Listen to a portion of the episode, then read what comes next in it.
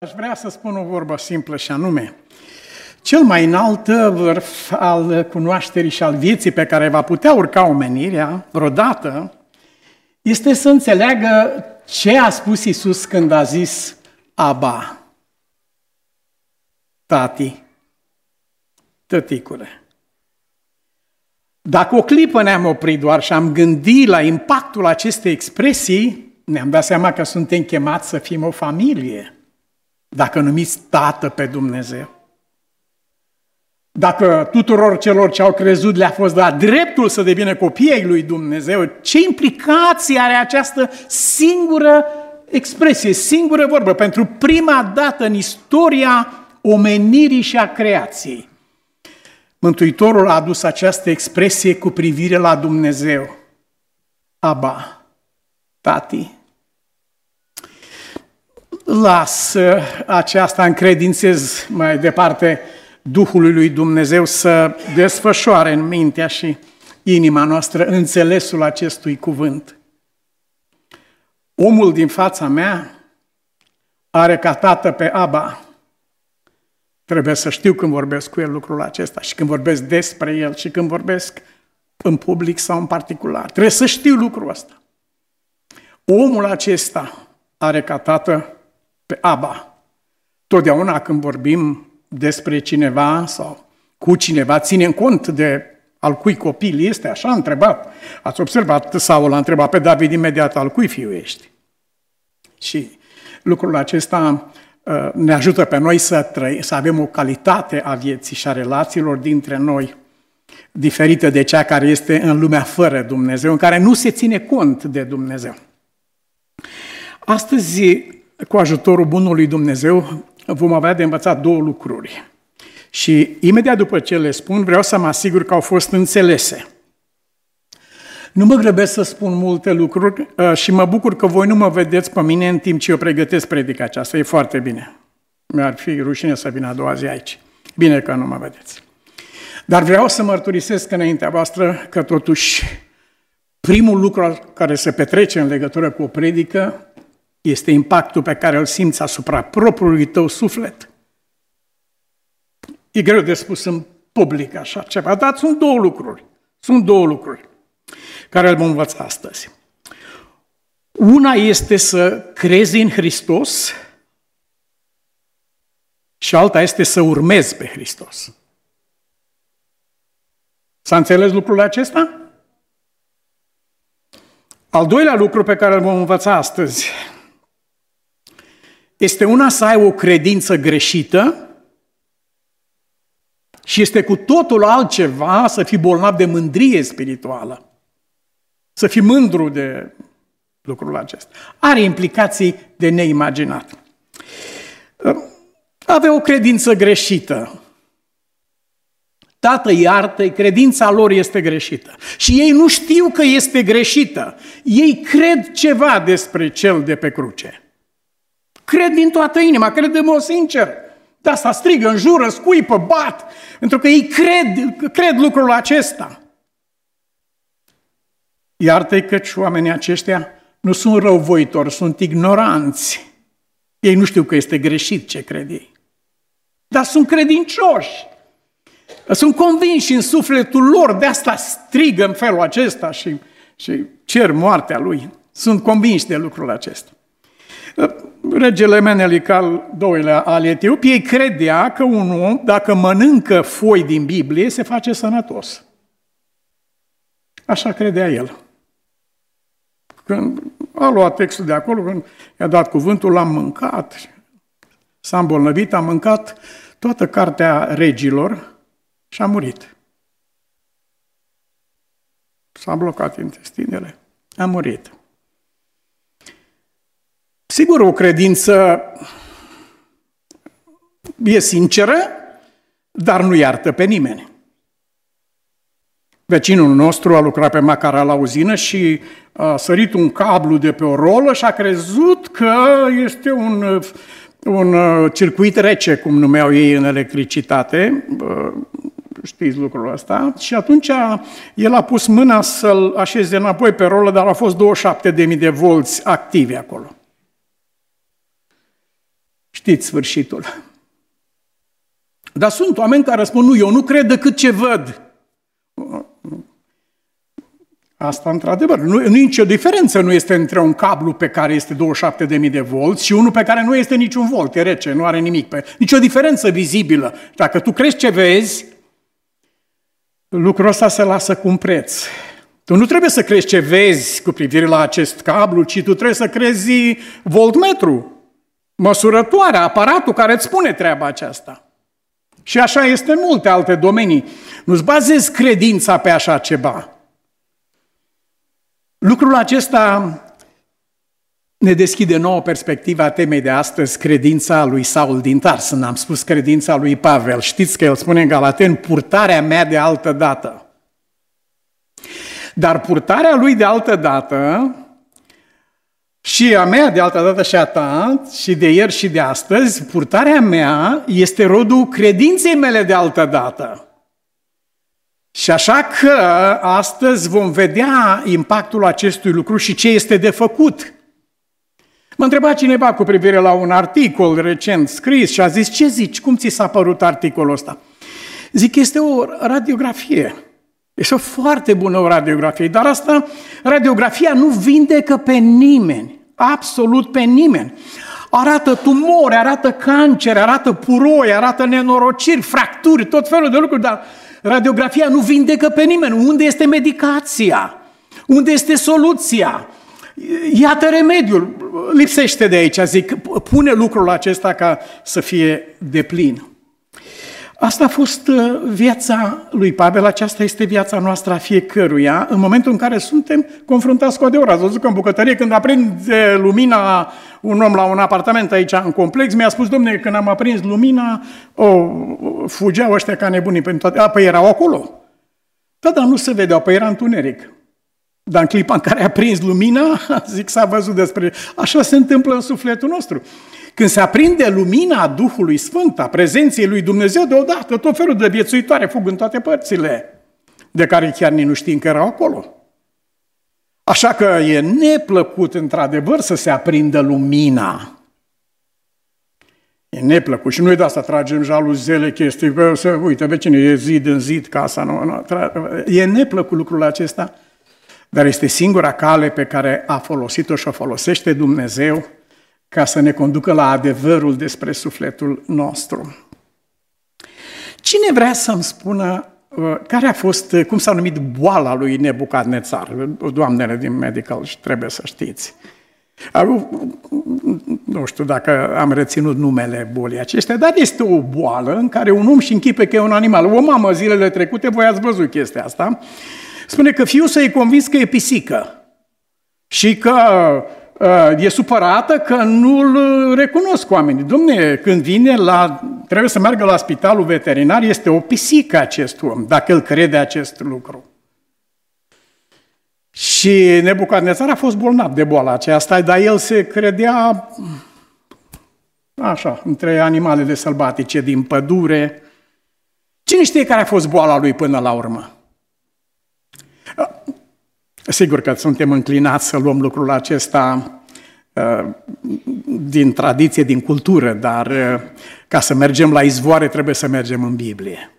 Boala lui Nebucadnețar n-a fost uh, acea psihoză în care a trăit el șapte ani în pădure, că e animal, că e așa, că e hăituit, urmărit, a crescut părul și... Nu, nu aceasta a fost boala, ci Biblia spune în Daniel 5 cu 20, uite care a fost diagnosticul acestui om. I s-a îngânfat inima. Tot ce s-a întâmplat în pădure după aceea a fost partea vizibilă a icebergului nevăzut de sub apă, adică a fost efectul adevăratei lui boli, adevărata lui boală. I s-a îngânfat inima. Și când un om se îngânfă, nu numai față de aproapele lui se îngânfă, fie în familie sau în biserică sau pe stradă sau în, în politică, în economie, nu numai acolo.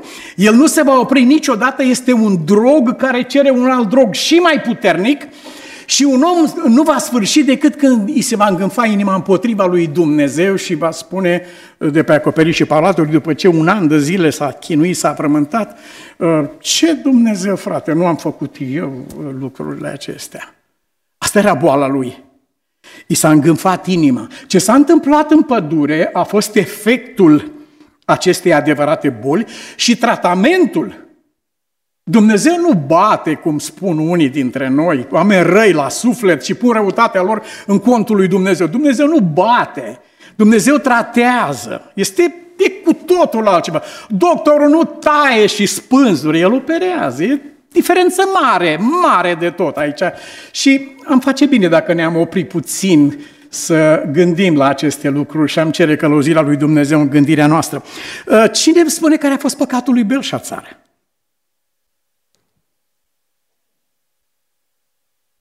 Pe o să-mi spuneți. A fost idolatria, uh, desfrâul, era să zic românește, desfrâul în care a trăit omul ăsta.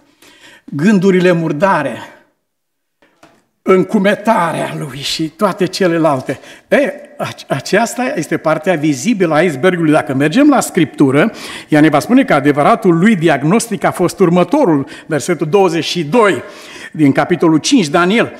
Tu, Belșațar, nu ți-ai smerit inima. Ăsta a fost diagnosticul. Ce s-a văzut în noaptea aceea cu lumini, cu nenorociri cu astea, ce s-a văzut în noaptea aceea a fost doar partea vizibilă. Și marele șoc al nenor- și nenorocirea vieții lui și uh, un potențial pentru fiecare dintre noi a fost vestea că nu mai este timp. Eu sunt convins că și el s-a simțit murdar și nenorocit și diavol și toate celelalte și că avea de gând, probabil, într-o zi știa povestea bunicului. Mă gândesc că se gândea în mintea lui, bă frate, trebuie să pun capăt, adică mă opresc, uite, i-a spus lui bunicul, pune capăt ca să ți se prelungească fericirea. Însă noaptea aceea i s-a pus numai timp pentru așa ceva. A fost. A fost timp suficient dat de Dumnezeu. Dacă acest timp n-a fost folosit, oricât de mult timp ți-ar acorda Dumnezeu în continuare, nu ți ajută cu nimic. Nu ți-ai smerit inima. Acesta a fost diagnosticul lui. Aceasta l-a dus pe el mai departe la n-ai slăvit pe Dumnezeu, în mâna căruia este suflarea ta, ci te-ai slăvit pe tine însuți. De acolo a pornit.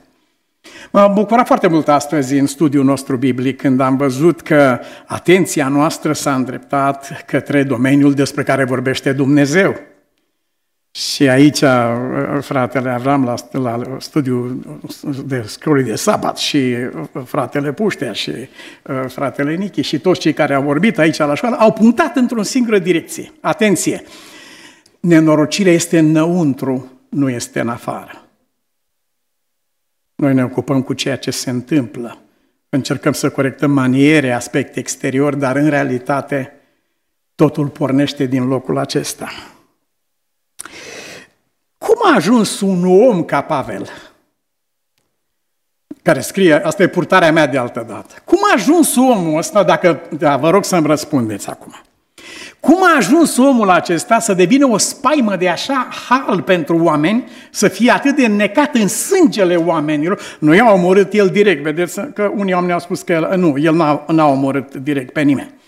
Oamenii aceștia au fost duși în fața tribunalului pe baza influenței lui, mă sileam să-i fac să hulească, să zică o vorbă care și pe aceea să-i prind cu vorba. Diavol nu om.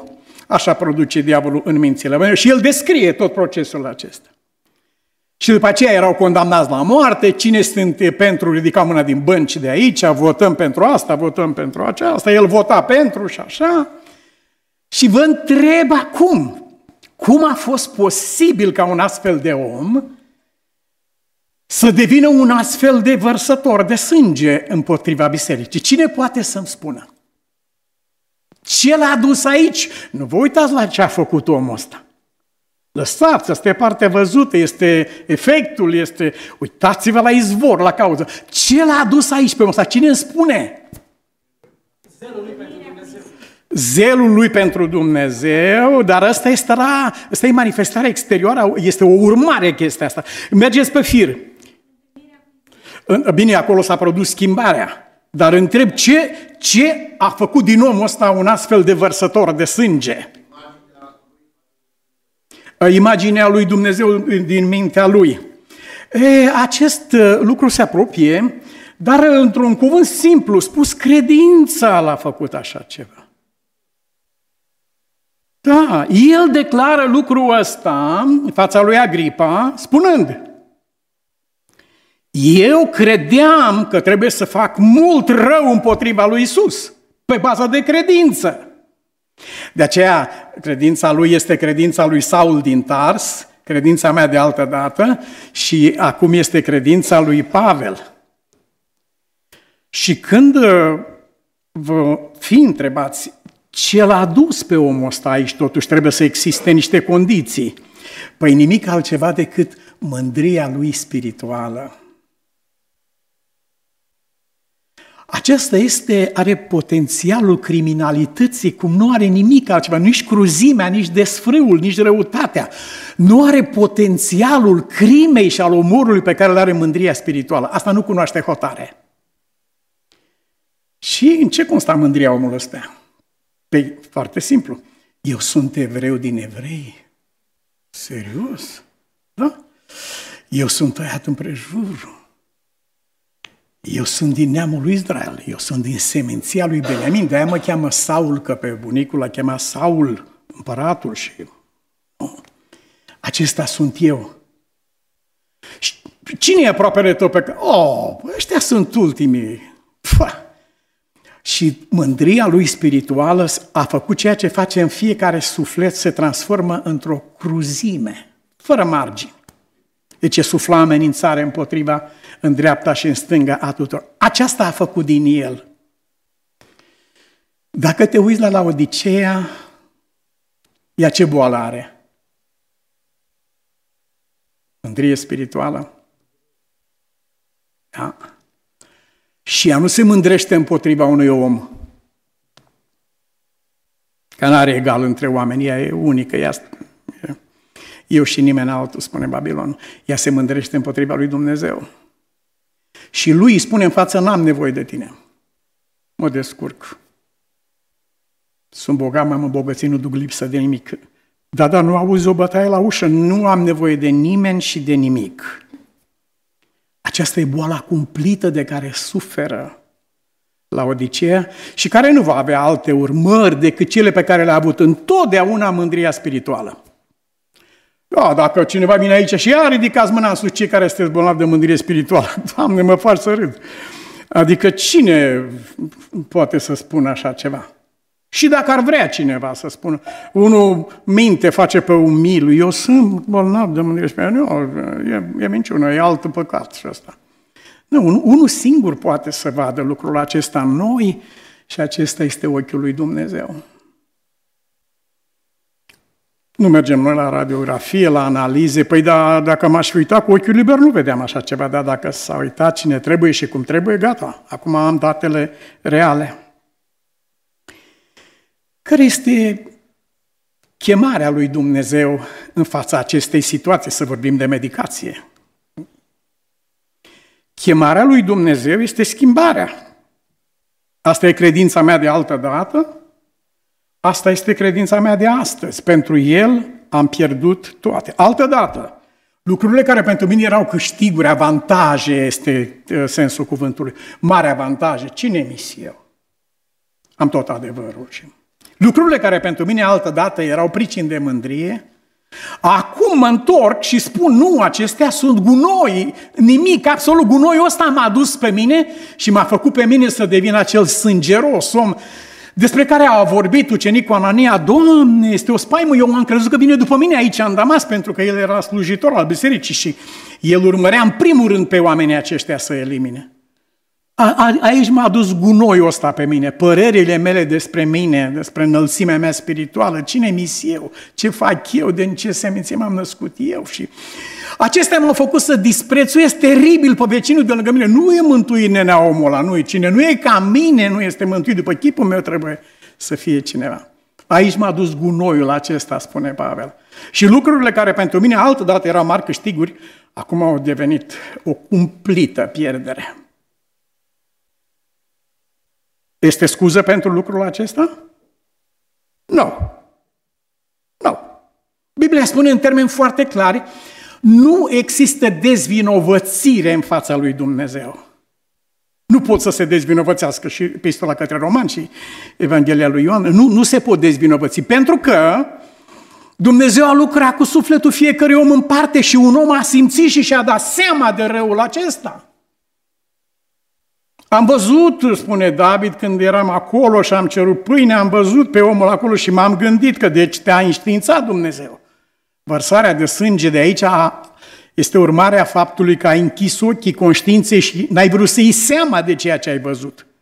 Ai mers mai departe. Efectul nu poate fi evitat. El rămâne la fel de inevitabil. Totul însă s-a produs, schimbarea, întoarcerea s-a produs într-o clipă. Mândria este aceea care la mână pe Dumnezeu îndelung, până când are dovezi suficiente, niciodată nu sunt suficiente și tot așa. Mândria aceasta, acesta este efectul ei. Pavel s-a oprit o clipă din cursul acesta și a spus stop! Cine ești? Păi eu sunt Isus. Da? Totul e limpede pentru mine, a spus el. Ce voi să fac? O clipă trebuie. Nu trebuie nimănui pentru, pentru întoarcerea la credința adevărului, nu-i trebuie nimănui o perioadă îndelungată de raționamente și de argumente. Și nu, nu trebuie nimănui. Dacă, dacă vrea cineva cu adevărat să se pocăiască, trebuie să înceapă cu a se pocăi pe loc. Vă dați seama că la predica aceea a lui Isus cu privire la cei doi frați care vreau să împartă între ei, nu știu ce situație, Iisus le-a spus, nu m-a pus nimeni împărțitor peste voi, dar eu vă învăț ceva pe amândoi. Care vă bateți pe chestia asta, vă învăț ceva pe amândoi. Și anume, păziți-vă de orice fel de situație de felul ăsta. Dacă nu vă păziți, vorba lui Martin Luther King, vom muri ca nebuni împreună. Vă dați seama că Iuda a ascultat povestea asta? Iuda era acolo, că doar nu pentru oameni a vorbit. El era acolo și el știa că e problema sufletului lui. Păziți-vă de orice fel de lăcomie de genul acesta, stați departe. El știa. El era acolo când Isus i-a spus tânărului bogat. Fă treaba aceasta. Și a plecat foarte supărat și a văzut cu ochii lui în viața altuia ce se întâmpla în propria lui viață. A luat seama la lucrul ăsta? Nu. Aici, când ascultăm o predică, o fie pentru cine o fi, dar e în primul rând pentru ăsta care predică. Dacă omul ăsta nu ia seama, tu care înveți pe altul pe tine, nu te înveți, în cazul acesta, spune Pavel, nu vreau după ce uh, am condus pe atâți oameni la mântuire, eu să fiu lepădat, spune el. Eu nu vreau să se întâmple asta, așa, așa că eu îmi predic cel din tâi mie. Apoi, după, uh, după ce văd ce s-a întâmplat în sufletul meu, uh, vin și vorbesc și cu altul. Adevărata credință nu este a crede în uh, Isus a ști toate lucrurile despre Isus. Nu. Adevărata credință este a urma pe miel oriunde merge el. Când se scrie aici în cartea Apocalipsei, ei nu s-au întinat cu femei, oamenii aceștia sunt curați. Uh, acestea sunt efecte ale adevăratei cauze care sunt așa. Urmează, nu cred în Isus, Păi dar n-ați auzit mărturia satanei despre Isus. Adică când ați auzit mărturia aceea, rămâi trăznit. Satana îi spune lui Isus, te știu cine ești, ești Sfântul lui Dumnezeu. Păi, a zis asta vreun frate după stradă? Nu, dar diavolul... Dar ce? Care e valoarea acestei mărturii? Cum spunem Psalmul 50, ce tot iei tu numele meu pentru întorci spatele cuvântului meu? Mărturia aceasta despre Isus nu înseamnă nimic. Din potrivă, este un cap de acuzare. Adevărata credință, credința adevărului este să urmezi adevărul oriunde merge el, să-l urmezi, adică să-l trăiești. Aceasta înseamnă. Și la aceasta suntem noi chemați. Nu ce predic eu despre Isus are vreo importanță, ci cât din ce predic eu trăiesc personal, urmez pe Isus, adică. Acolo este, aceasta este, asta e voltmetru sau măsurătoarea care arată lucrurile acestea. Pavel spune, zice, eu am fost studentul lui Gamaliel, între alte laude ale lui. Am fost studentul lui Gamaliel. Serios? Pe Gamaliel era numit frumusețea legii.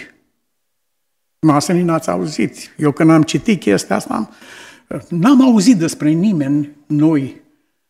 Auziți voi frumusețea legii lui Dumnezeu. Nu tunecare, frumusețea. Așa, ăsta era Gamaliel. Și tu spui că ai fost studentul lui Gamaliel? Nu se vede. Nu. Și știi de unde spun că nu se vede că ai fost studentul lui Gamaliel? Păi fi fost la cursuri. Asta este una. Dar tu nu ești studentul lui Gamaliel. Tu ai învățat ce a spus Gamaliel, dar n-ai urmat pe Gamaliel. Când Gamaliel în Sinedriu a văzut că persecuția se îndreaptă împotriva lui Isus și a bisericii creștine, omul ăsta s-a ridicat cu prețul vieții, putea să fie executat, s-a ridicat cu prețul vieții și a spus, oameni buni, stați deoparte, nu puneți mâna pe oamenii aceștia. Nu scapă nimeni care face așa ceva. Deci nu știți bine că s-au ridicat alții și au făcut una și alta și au pierit. Și el, acesta e Gamaliel, și el spune așa, dacă lucrarea aceasta e de la Dumnezeu, oricine se va ridica împotriva ei va pieri, iar dacă nu este de la Dumnezeu, va pieri, va imploda, va pieri prin sine însăși. Luați mâna după oamenii aceștia, spune Gamaliel, lăsați-i în pace. Pe când tu mergi din cetate în cetate și verși sânge, poți să spui că ai învățat la picioarele lui Gamaliel? Nu. Ai auzit, dar n-ai urmat. Aici este întrebarea cea mare care se ridică pentru sufletul nostru și peste care nu trebuie să trecem superficial. Noi suntem credincioși sau suntem urmași?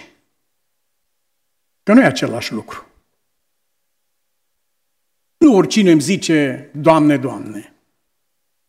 Nu, ci cine urmează, cine mă urmează. Aceasta a spus Domnul Hristos. Cât timp ia o întoarcere de felul acesta de la purtarea mea de altă dată la purtarea mea de acum sau de la credința mea de altă dată la credința, cât timp ia lucrul ăsta? Este o clipă, este o clipită din ochi. Nu mărturisim noi că la înviere, într-o clipă, într-o clipită din ochi, toate se vor schimba, din muritor devine nemuritor. Nu mărturisim noi așa ceva? Păi dacă într-adevăr crezi lucrul ăsta, cum de nu crezi că într-o clipă, într-o clipită din ochi, din viața ta de altă dată sau credința ta de altă dată, Dumnezeu îți dă darul vieții și credinței de acum. M-a sunat o mamă ieri și mi-a spus cu un adânc oftat în suflet.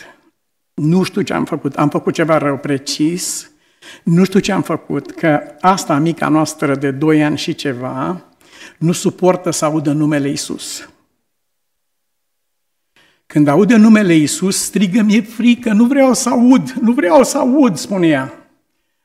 Învățătoarea de la grădinița unde mergea acolo a sunat-o pe mama sa, pe, pe doamna aceasta, și a spus, Doamne, avem o problemă. Aici este o școală creștină, dar uh, copilul acesta al dumneavoastră a dat să fugă pe ușă când am pronunțat numele lui Isus. A venit la mine țipând și a spus, cheamă imediat pe mama. Cheamă și de asta te-am sunat, Doamnă. Uh, pentru că aceasta e situația. Și dânsa mi-a spus, zice, mi-am dat seama că felul în care am vorbit eu cu copilul a la nu, nu cred că a vorbit așa persoana aceasta. Noi am crescut așa cu te arde Domnul cu foc. După aia am venit și de acasă, ne-a ars mai rău la biserică, ne-a ars rău de tot la biserică și cum să mai rămâi decât te face cenușă dacă te arde cu foc la tot spațiul? Îți dai seama ce mai rămâne din tine. Eu mi-l și închipuiam cu o bucată de jar, cum mă alergă. Dacă zicea că te arde Domnul cu foc, îmi spunea, dacă te duci și faci rău, scoate corbi, îți vor scoate ochii pe prundul gârlii, mi se spune. Mă, eu am o imaginație, m-am și dus acolo și mă gândeam, gata, zic. Și atunci, doamna aceasta mi-a spus, zice, am avut un moment de adâncă pocăință și de faliment în viața, mi-am dat seama că am mers pe o cale atât de nenorocită încât un copil a înțeles așa ceva de la mine, un copil mic. Nu, zice, nu-mi spune, mi-e frică, nu-mi spune de Isus, nu-mi spune de Isus, mi-e frică. Și atunci Dumnezeu spune, zice, m-am pocăit. M-am dus într-o cameră. Am cerut de la Dumnezeu salvare, salvează-mi sufletul. Nu numai că n-am făcut nicio lucrare bună cu numele Tău, am făcut o lucrare foarte nenorocită.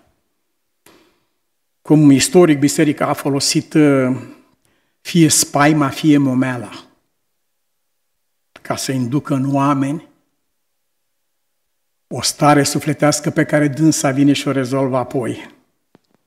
Nu, no, n-a fost calea lui Dumnezeu aceasta și nu este și nu va, nu va fi niciodată.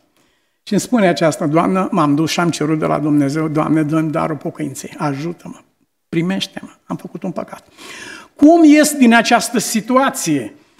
Eu am fost implicat în așa ceva odată, am, am ratat botezul unei persoane, după care am cerut, Doamne, indiferent care este prețul, s-ar putea că am potignit pe viața această persoană, indiferent care e prețul, gata sunt. Și dacă trebuie aici, acum, chiar acum. Gata sunt să plătesc prețul ăsta. Și doamna aceasta îmi spunea, de ce am stat acum. Deodată Dumnezeu îmi spune, nu, lucrurile Dumnezeu sunt extrem de simple. Nu te uita după o soluție la marginea pământului, nu e nimic complicat. E produsul unei clipe. Într-o clipă, într-o clipită din ochi, viața mea de altă dată și credința mea de altă dată. Și, și atunci, după ce Dumnezeu i-a eliberat sufletul, i-a dat o idee. Și bunicul dumnealor îi vizita frecvent și nu numai că îi vizita, dar mai, nu, lucra cu ei într-un fel altul. Și atunci mama îi spune această simplă propoziție. Îl iubești pe bunicul? Oh, a sărit în sus, i s-a luminat chipul, a sărit în sus. De bucurie, numai că a auzit numele lui. Și după ce a văzut bucuria ei, i-a spus, știi cum este Isus? Exact ca bunicul. Oh, deci așa. Și a sunat profesoara de la școală, la grădiniță și a spus, Doamnă, ce schimbare! Cântă cu copiii acum! Cântă cu copiii! A fost o bucurie aici la școală. Aceasta este în alta chemare pe care ne-o adresează Dumnezeu nouă. El să ne ajute ca fiecare dintre noi, în prezența lui Dumnezeu, să ne rugăm împreună cu David, cercetează-mi, Doamne, credința și vezi dacă sunt pe o cale bună sau pe cale rea și dumă la adevărata credință sau la credința adevărului. Pe voi înși vă, încercați-vă dacă e adevărată credința voastră sau nu este adevărată. Acesta este subiectul. Și în încheiere aș dori să citim versetul pe care îl găsim aici în epistola lui Pavel către Efeseni, în care el spune aceste cuvinte de o însemnătate actuală, absolut vie pentru noi toți, capitolul 4, versetul 13. Până vom ajunge toți la unirea credinței, Asta cum este? Să unește credința mea cu a ta sau a ta cu a mea? Nu. No. Se unește credința mea cu a lui Isus, se unește credința ta cu a lui Isus și triunghiul s-a format, triunghiul fericirii. S-a format pe loc, triunghiul credinței. Până vom ajunge toți la unirea credinței și a cunoștinței Fiului lui Dumnezeu, la starea de om mare, la înălțimea staturii plinătății lui Hristos ca să nu mai fim copii plutind încoace și încolo, purtați de orice vânt de învățătură, prin viclenia oamenilor și prin șiretenia lor în mijloacele de amăgire, ci credincioși adevărului în dragoste, să creștem în toate privințele, ca să ajungem la Cel ce este capul, adică Hristos. Aceasta ne este rugăciunea, Tată iubit. Nu cerem de la Tine nimic pe pământul acesta, nici viață, nici avere, nici putere cerem să ne ajuți să ajungem la cel ce este capul, adică Hristos. Amin.